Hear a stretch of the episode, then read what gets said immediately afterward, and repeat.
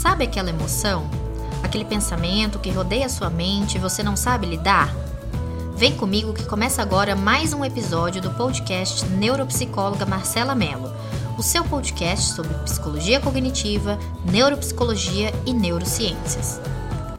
Olá, seja bem-vindo e bem-vinda a mais um episódio do podcast que falaremos sobre como organizar melhor os seus pensamentos. No nosso dia a dia, experienciamos diferentes situações ambientais que nos provocam emoções, sentimentos e pensamentos diversos. Isso nos leva a agir de uma determinada forma que pode ser boa ou disfuncional. Aliás, você já ouviu meu podcast falando sobre alguns fatos dos seus pensamentos? Se não, lembra de escutar depois. Nós, da terapia cognitivo-comportamental, ensinamos sobre o modelo cognitivo para trabalharmos melhor os nossos pensamentos e percepções a respeito do ambiente. Entendemos que não é o ambiente que nos desconforta, mas sim como lidamos com ele.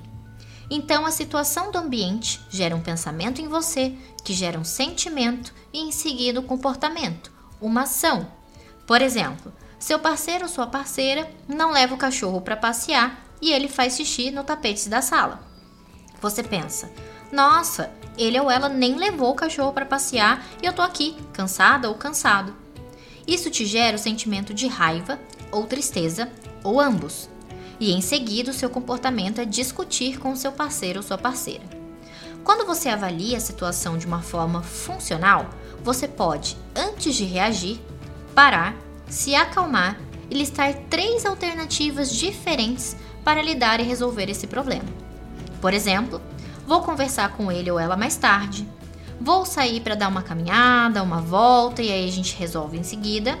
Vou combinar com ele ou com ela de programarmos um horário para organizar as saídas do cachorro e você pode até pensar em outras possibilidades.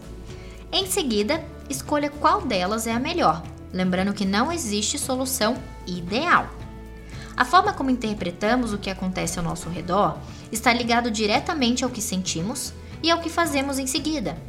O hábito de anotarmos a situação, pensamentos, emoções e comportamentos com diferentes possibilidades de ação faz com que possamos tomar mais consciência do que acontece na nossa vida, dentro de nós, e adquirirmos melhores habilidades para lidar com elas na vida.